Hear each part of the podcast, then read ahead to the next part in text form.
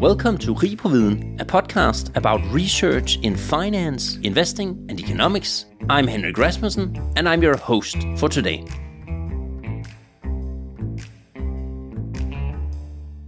This episode is produced in collaboration with Deloitte. Deloitte helps Rig på Viden get a practical perspective on academic research while also getting inspiration. This explorative collaboration bridges the gap between academics and practitioners and we really appreciate Deloitte's support of expanding academic knowledge.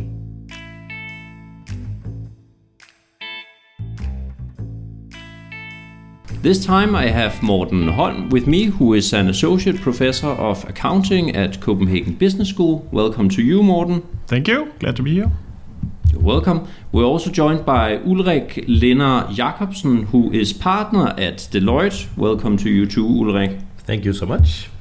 We're going to talk about digital transformation, particularly in the finance functions. So it's going to be very relevant for people working with auditing, controlling, reporting, and so on.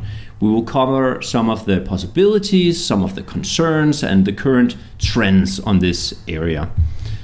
Artificial intelligence is, is currently all the hotness across both the stock markets, and a lot of companies are looking to integrate AI in their business models. So, Ulrik, how does this uh, AI trend affect the finance functions such as auditing and reporting? I think that's a, a very good question, uh, and I think two two major th- trends are kind of uh, converging. So, for a number of years, uh, finance function has has worked towards getting more and more efficient, and part of that has been a shared service GBS kind of approach in how to organize. Uh, and basically, first of all, getting the labor arbitrage by going outside of, of, of Europe. Uh, but as we have seen in the past many years, automation has really been key. And of course, with tools like generative AI, uh, we are now seeing that as a huge potential for optimizing, uh, automating further processes, uh, basically making the manual labor more more or less redundant, uh, and also moving that automation uh, from basic processing up to to the uh, let's say higher levels of the finance value chain. So so definitely AI and specifically the generative AI proposition is is something that is is a key concern, uh, especially on the um, on the classical part of of uh, of the shared service agenda in in finance organizations. Yeah, All right. But but I guess also for internal reporting, generative AI will be a game changer because now or in the past, controllers have been preparing these management reports every month and and giving some um, you know direction to the business. But but but now the business can just have the numbers and then they can ask generative AI, what does this mean and what can we do to improve the situation, and then at least in a very near future that will be be the case. So it takes in some sort of some way also automation to the next level from the basic transaction level to now more sort of advanced value adding tasks even. Yeah. Morten, you shared a, a, survey with us that found that only 36% of companies asked had achieved a, a, significant change or a complete digital transformation of their planning, their budgeting, and their forecasting functions. Uh, what do you think about that result? Yeah, first of all, this is a very important issue, I think, because when you sort of read some of the groundbreaking white papers from Ulrik's company and other companies, you tend to get the impression that, I mean, generative AI, for instance, is already uh, in the uh, process of being implemented, and that automation is something that we're already uh, done with. But the fact is that there's still quite a long way to go. This means that 64% are either implementing minimal or no improvement according to this survey, and this is uh, quite large companies globally that have been surveyed in the sample. So, so I think um, I think what's what's interesting, of course, is to see well what can we learn from the from the leaders and what the, study looked at is, for example, what, what how do they deal with this? What the, the leaders that, that say, well, we've been through a full transformation. What did they do? And and one of the key uh, takeaways was that I mean, for instance, when it comes to data, they look at data as, as an asset with all what that uh, entails. So I mean, uh, having you know one set of numbers across the whole corporation, good data governance, and also uh, basic things like moving away from disconnected spreadsheets to run the business and into more advanced systems. Um, the, the the laggers, the ones that have done little uh, or none, 61% of them still uh, say they only use basic spreadsheets for their planning and uh, analysis units, w- which tells us that, that there's a long way to go. But but it's also interesting in the same survey, the leaders, the five percent, it was only 17% of them who use machine learning or or AI. So even the best in class uh, still have some way to go. So there is, I mean.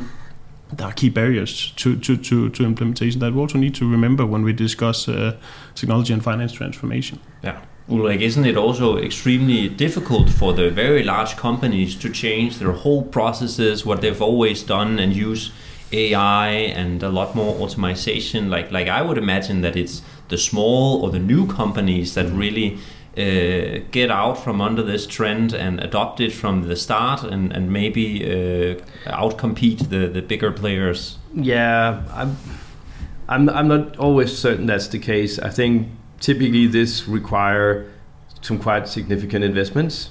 So you have to have a company of a certain scale to to do that.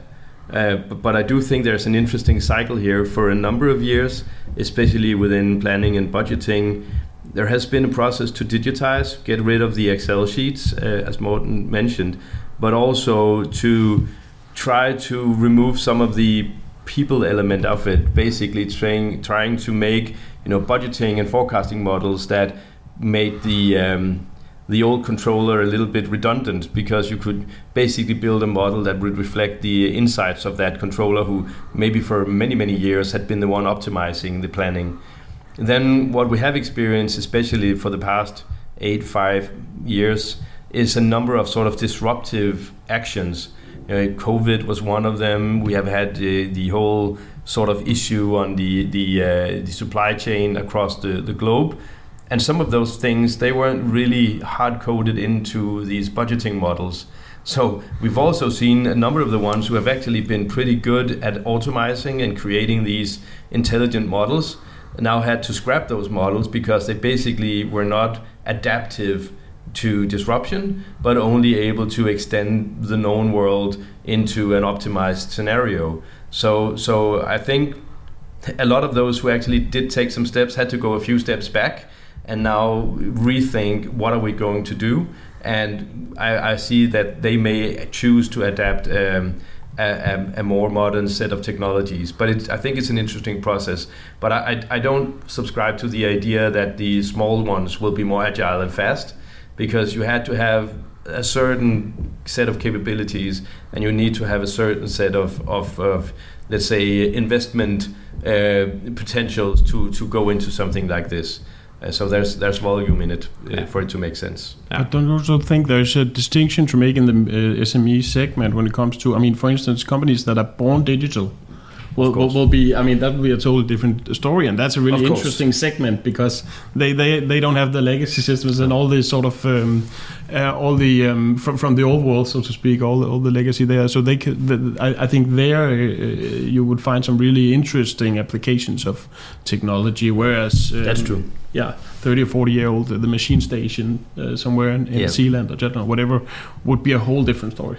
Uh, that's true how about Morten? Uh, what what new technologies can be used today to, to transform the, the finance function, auditing and, and reporting in companies? We we talked a bit about generative uh, AI, but but uh, what else might change things? Yeah. Um, yeah, I, I, there's a lot here, so Ulrik can probably supplement here. But but I think one, one thing we already touched upon is the automation agenda uh, which is probably, I mean, that is an agenda with a really high impact.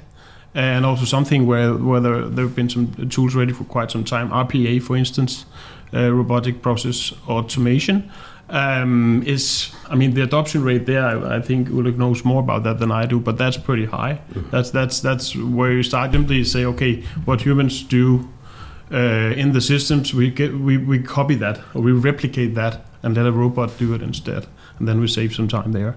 Uh, but but but more advanced uh, methods in that uh, area also coming. Uh, for instance, uh, process mining, which is a very interesting area that is only emerging at the moment, and with some of the biggest companies. We had a, an event in Danish Accounting Network uh, in Aarhus a couple of days ago on that, where Lego showed uh, their work. They're a really good example of a company that's gone pretty far already uh, in this uh, area. Process mining is essentially taking log files from your, for instance, your EP system or your CRM system, and then mining that data to, to identify what kind of activities are we actually doing, not what we think we are doing, and, and, and in what order and then we can get a lot of information about the efficiency. How, how can we improve efficiency, and how can we automate? I mean, what are the candidates of processes to automate? So that's on the automation agenda, uh, in addition to AI, which you already talked about. And then, I mean, if you look at what controllers do, there are essentially three three purposes where you can say that technology can impact that in all three areas: planning and budgeting, decision support, and reporting and control. And in the planning uh, area, I think uh, machine learning algorithms is worth mentioning. The, uh, for instance, I mean the ability to suddenly take unstructured data from the outside of the company and uh, like text and then convert it into something you can actually analyze on. For instance, to to to try to predict something like consumer behavior is really um, really interesting. Predictive analytics, all this enables companies to actually uh, you know build more value driver based forecasting methods um, and, and, and, and, and, you know create more much more advanced scenarios. The thing is, of course, a thing like Corona, like you mentioned, or like how do you model that? Regardless of how advanced your ML model is, you probably don't can't foresee the the, the increasingly uh, uh, sort of changing world we're living in. But but but nevertheless, this is some of the stuff in the planning arena. And just uh, decision support is another area where I think business intelligence, for instance, and visualizations and all that um, is probably the most mature. Uh, but also AI again.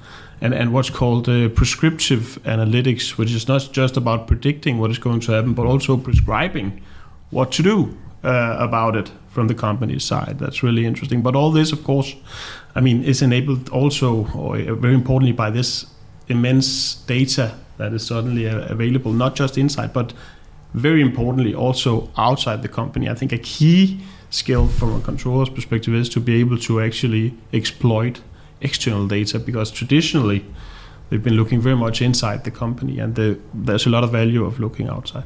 Yeah. What do you think, Ulrik?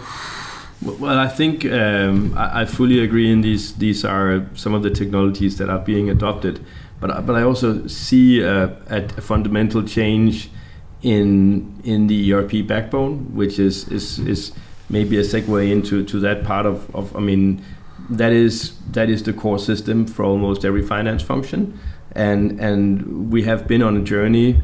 I started out in, in ERP back in '94, and back then we were sort of in the client server realm, and we had started getting the the process uh, processes into the system, and uh, but we still had a lot of of uh, disintegrated um, uh, tables of data that you had to basically reconcile inside of your ERP system on a daily basis or a monthly basis.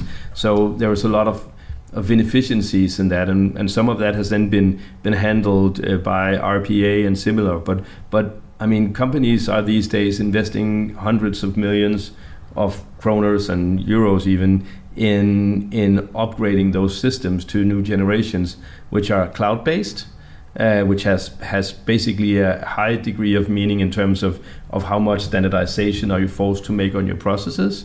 Uh, but mostly and most importantly, perhaps, most of these new systems they have a completely new table structure uh, basically combining data into ma- major tables like SAP's uh, Universal Journal or others, which basically means that a lot of the old structure of the ERP system has changed, and your data accessibility, your uh, your ability to reconcile, to substitute, to basically do your period close. A lot of the stuff, the process-wise, is heavy on finance, is being lifted in different ways from the ERP system. So so there's a whole movement there which basically also lay the foundation for a lot of the tools that that uh, that Morten mentioned, which require that you have that abundance of data.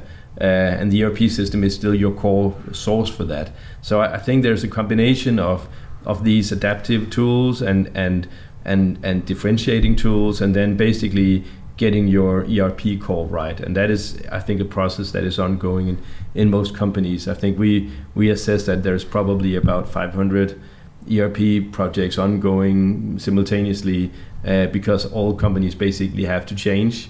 uh, due to uh, the change in technology and of course also all of the vendors choosing no longer to support their old systems so they have created a, an interesting push uh, so I think there's a lot both these these more adaptive tools and then the uh, the ERP core is, is changing. So almost everything is changing all at once. How about technologies such as uh, the blockchain or, or, or cl the cloud, for example? Yeah, I, I mean, I think uh, I think in terms of blockchain, I, I think there is a basically everything that we have been talking about is about optimizing inside the organization. So this is about a finance function who's working on a finite uh, organizational unit on a finite set of data on a finite set of periods uh, within which they can optimize and do a lot of stuff. I think if we look at blockchain, it's an enabler for much more of an eco uh, ecos business ecosystem. And if we think about it, that is basically the reality of most companies these days. They don't exist within a closed circuit. They are part of multiple uh, ecosystems uh, that they transact with. And, and I think that, that blockchain is probably the next the next tier to go to in terms of integrating across uh, these business ecosystems to create both transparency in a completely new way, but also to achieve completely new levels of, of efficiency. Because basically, all of the uh, processes that you have where you have to, to reconcile, uh, especially uh, outside and inside of, of companies, uh, to, to make the, the double bookkeeping stick, uh, can actually be kind of uh, uh, you can alleviate those through technologies like blockchain. I mean, for large corporations that has actually a number of organizations and, and, legal entities within them apply it to to internal cost accounting basically you can remove a lot of processes by, by having a single ledger that you share as a company instead of multiple uh, legal entities doing uh, double uh, book uh, double bookkeeping across your own internal processes. And then you can extend that outside of your organization to everyone you work with.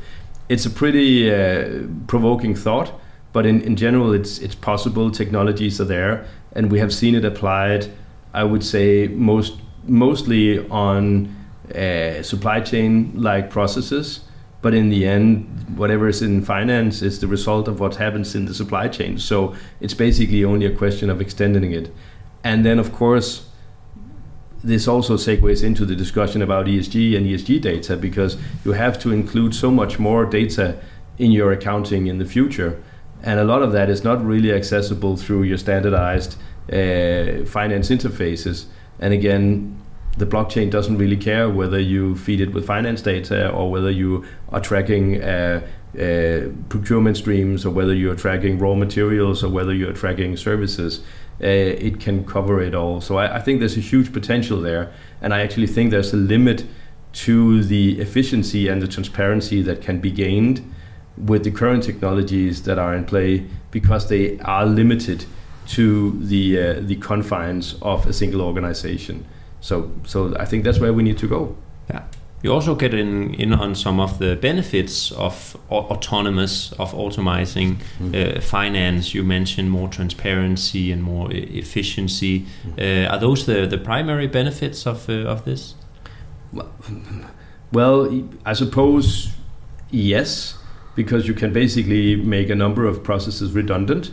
Um, but I think uh, the key is insights and and it's it's having trustworthy single source data not just within one organization but across ecosystems. I think that's really relevant. And, and again if you look at something like esg this is the expectation that that is something that organizations can deliver. And i, I would just hate to imagine everyone applying double bookkeeping standards on everything you need to deliver for your eu taxonomy reporting. I think that would become very expensive and very process heavy for everyone to do. So I think we have to look for different solutions for that. Yeah, yeah, yeah. I agree completely. And ESG is a, I mean, that is a finance uh, problem in many ways. How to deal with what is coming there. Um, and, and, and, and, and I agree that, that, that it's it, it's a new it's in some ways it's a new start for accounting also uh, or should be at least we'll see what happens but but but but but that that is, that is gonna be uh, really interesting and and and and companies are also now uh, sort of pre- as a preparation for the upcoming uh, CSRD implementation, uh, bringing ESG into finance and anchoring it there.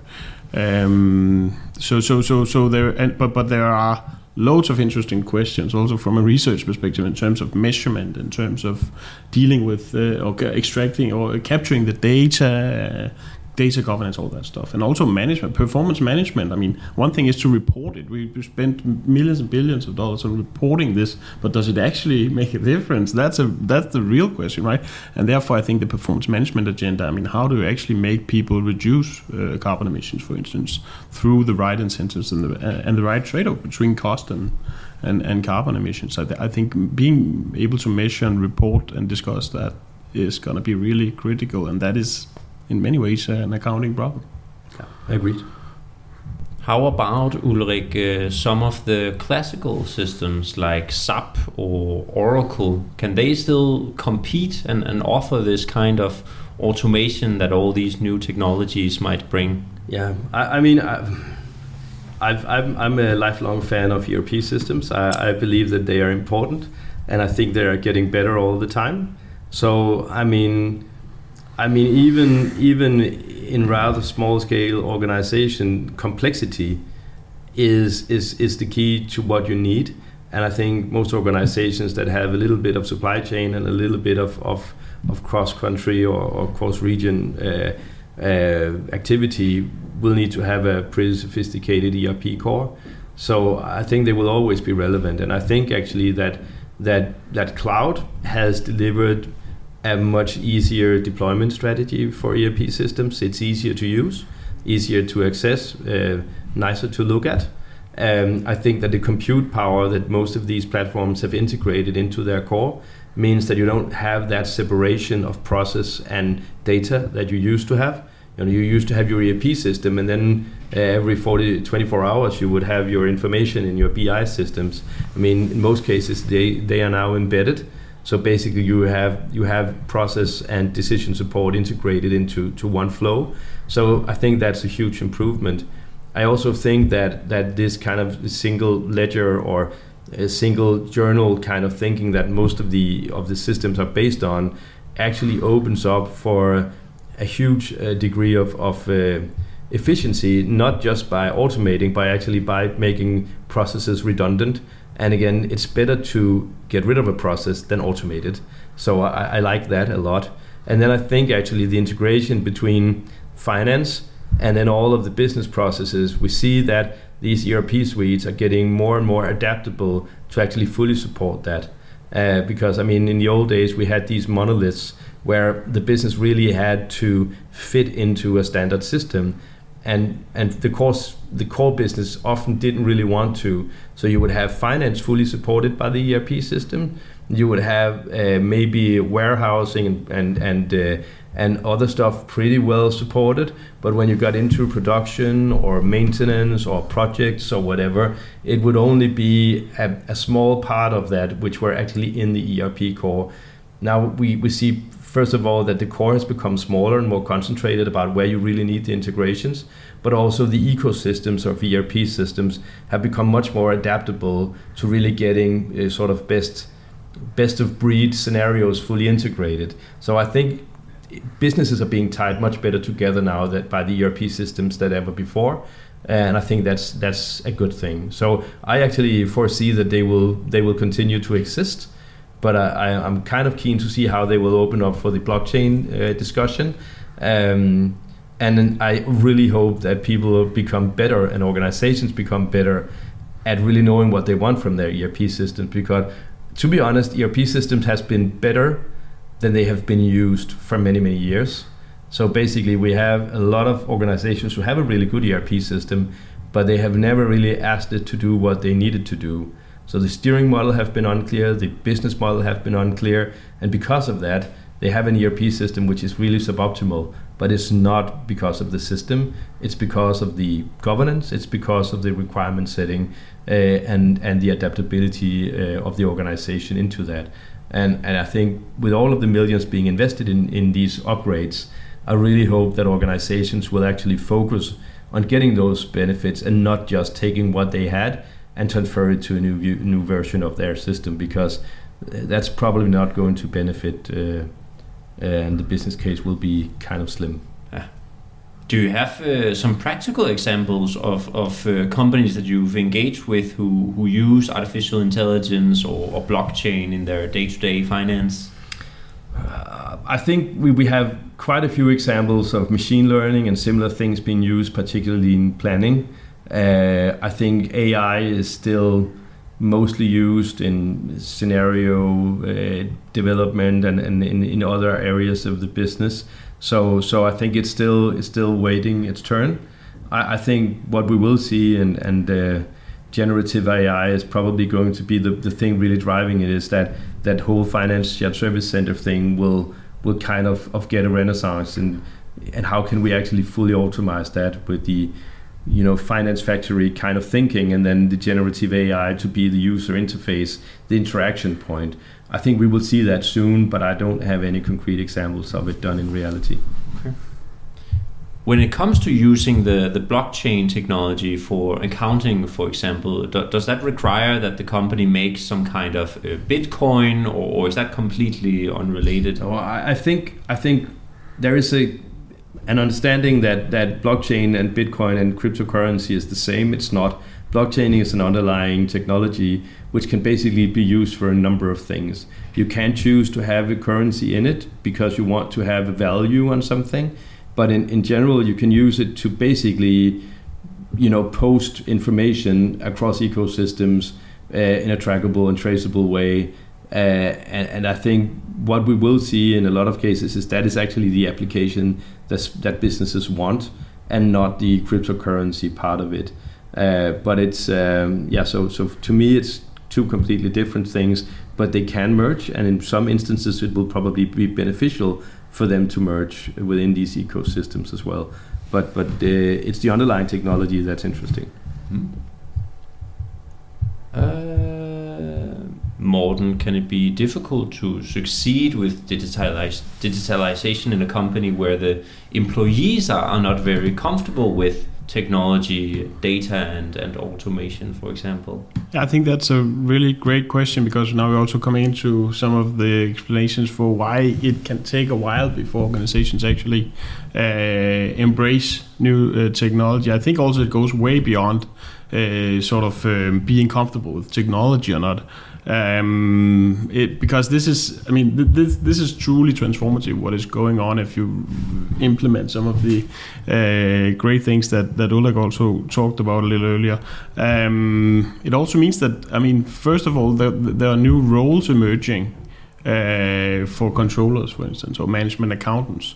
Uh, of course, the data scientist role emerges, and the question is to what extent should a controller uh, have these capabilities, such as to what extent do you need to understand data architecture, to understand IT systems landscapes, to uh, handle data extraction? What what about statistics skills, the, the, the skills you need in order to to really get get the full benefit of, of these technologies? So that's that that's one role that that that that, that is emerging and is important. But there is also perhaps a more subtle development about um, the, the, what's called finance business partnering because as soon as you start using technology to automate all these uh, dull uh, transactional processes, you get more time to the fun stuff, which uh, and the value creating stuff, which is analyzing, uh, you know, um, big data in short time. It's it's uh, identifying performance improvements in the company, uh, but that, but also entails suddenly that you interact with the business,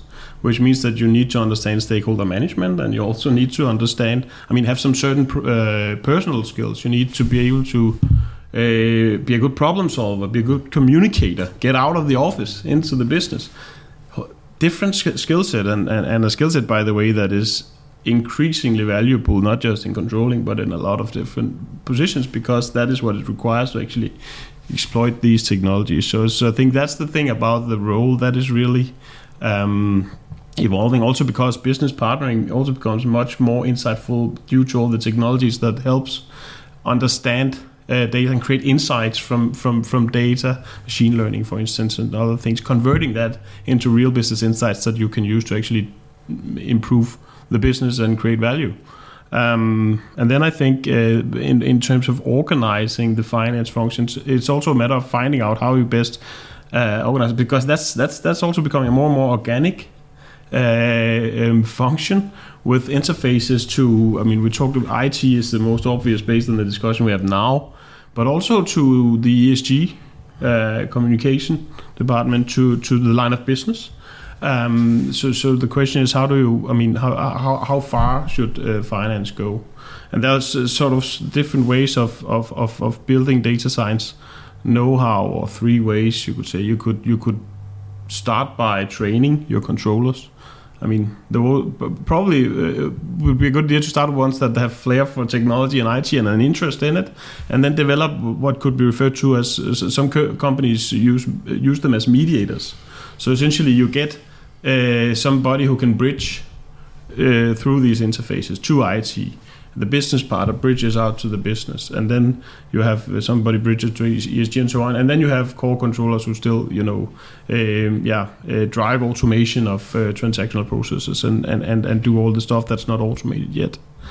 But you can, of course, also hire data scientists and create that uh, position uh, specifically, or you can even have a whole unit. I mean, your organizational unit, like Lego, as I mentioned earlier, have an automation unit that is anchored in finance, uh, automation and, and uh, process mining unit. And there you have a, a, whole organizational unit that is dedicated to this, uh, and, and that is, of course, perhaps the most, most wide-reaching way of of dealing with this. Yeah, so if a company is struggling, training and, and hiring more competences is really something that can move the bar if uh, if a company is struggling. Maybe maybe just to add a little bit to this, I, I think is really interesting. It's it's also that that this is also a little bit about identity because I mean finance has been the leading language in organizations now for many many years. The finance department, the CFO gets to decide and put into language when we are doing good, when we are not doing good. Uh, they are the interpreters of value in the value chain. Um, and with the emergence of ESG, uh, they are actually in a situation where they need to learn a different language. and and that's kind of interesting, yeah. uh, and it's a language that, that is there's no not the same kind of, of confidence in as the financial language. So that's definitely interesting. And then, as I mentioned before, the whole idea of thinking not in closed closed circuits within your organization, but thinking in ecosystems, thinking in in, in, in infinite processes and and traceability and transparency. Uh, it also sort of marks some of the true power positions of the finance organization. You know, month close. You know, yeah, we have to have the quarterly review. Mm. We have to have all of these things where you can really do your P&Ls within confined spaces in confined time zones. It's it's a, it's an interesting thing because if things become more open, more ecosystem based, and if we need to speak a language where finance is actually only let's say one dialect, but but actually the main language is the full range of the business.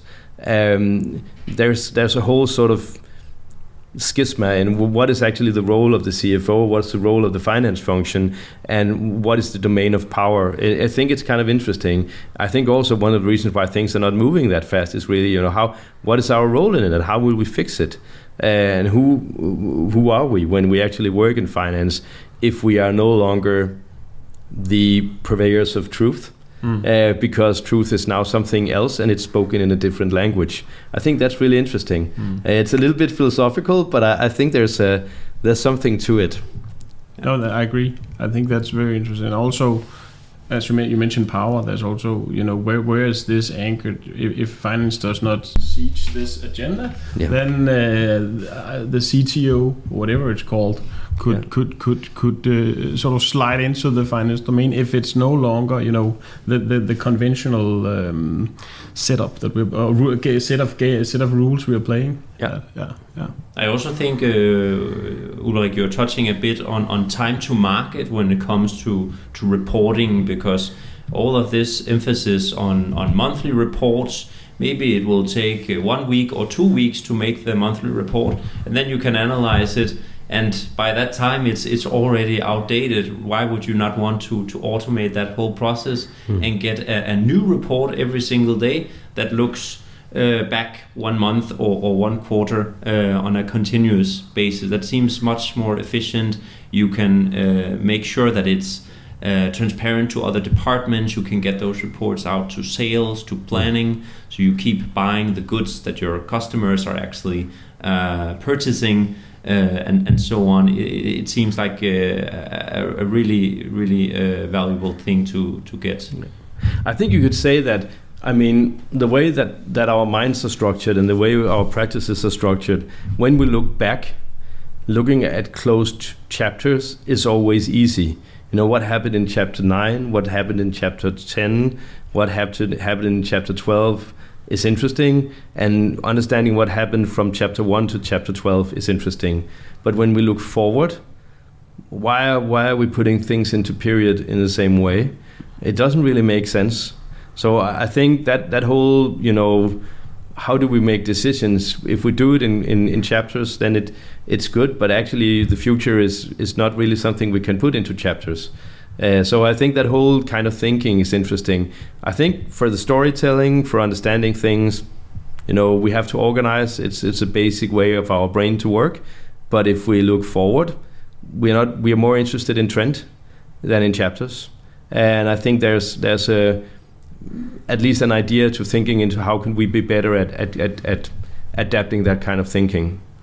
It's becoming very philosophical. Um, no, but that's, yeah, that's that's nice, and I think that there's actually, I mean, that's an interesting research uh, agenda as well because uh, there's probably a cognitive uh, some cognitive explanation why we like that, but it would be interesting to see what happens when we break out of this mm. and try to manage our business or whatever it is um, without being uh, limited by these uh, periods that we've decided all uh, should be in, in, in, in, a certain way because that makes our brain happy. Mm. Um, that's yeah interesting. What do you think like really characterizes the companies that are, are really automation leaders in this field?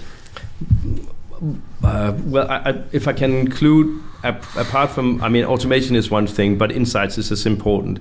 And I think the companies that in general performs best are companies that has, to be honest, strong leadership, uh, both within finance, but actually as a group, because you need to have finance fully integrated in the value chain. So if you have a really strong CFO, but that CFO is not really, you know, engaged with the rest of the organization, then it doesn't really work. But uh, companies that actually have have that vision and that ability to lead across the value chain and make make finance an integrated part will deliver better results um, then there has to be some am- amount of courage in, in terms of engaging with these new technologies and really going into them, and also being willing to rethink, you know, past structures and, and past ways of work. So, so I think that's that's a lot of it. I would imagine that that we talked earlier about, you know, what is scale in this. I mean, really complicated organization will always have a tough time making things work not necessarily because they are complicated, but because the governance structures tends to replicate the complexity of the organization, and thus it's difficult to actually make decisions and implement stuff.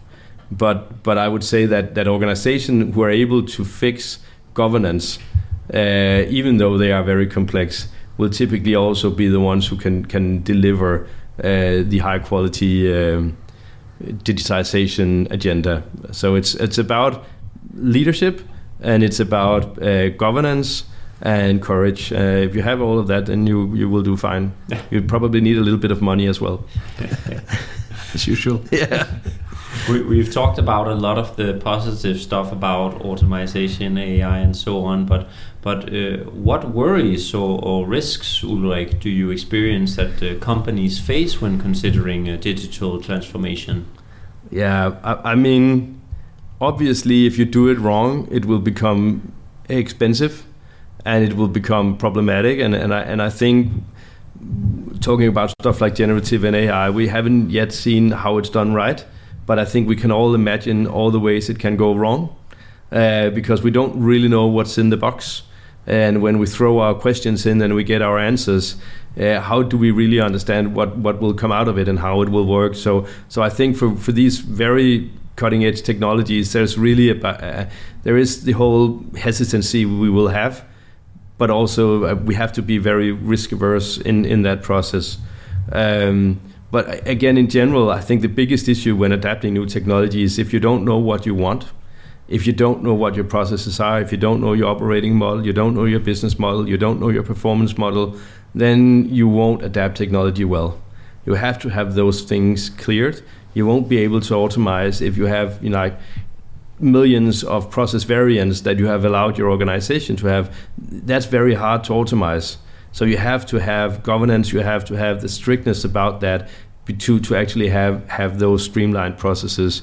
And, and again, if you don't know what your steering objects are, you can throw all of the information into the world that you want to, but if you cannot connect them to the things that you want to steer, then it's useless. Uh, so you have to have a maturity on that to make it all work. And my, my worry is that actually quite a lot of organizations still have relatively rudimentary maturity on those areas. And they they maybe don't want to invest in that because it's cumbersome before they automate or before they digitize. But but in my opinion they have to.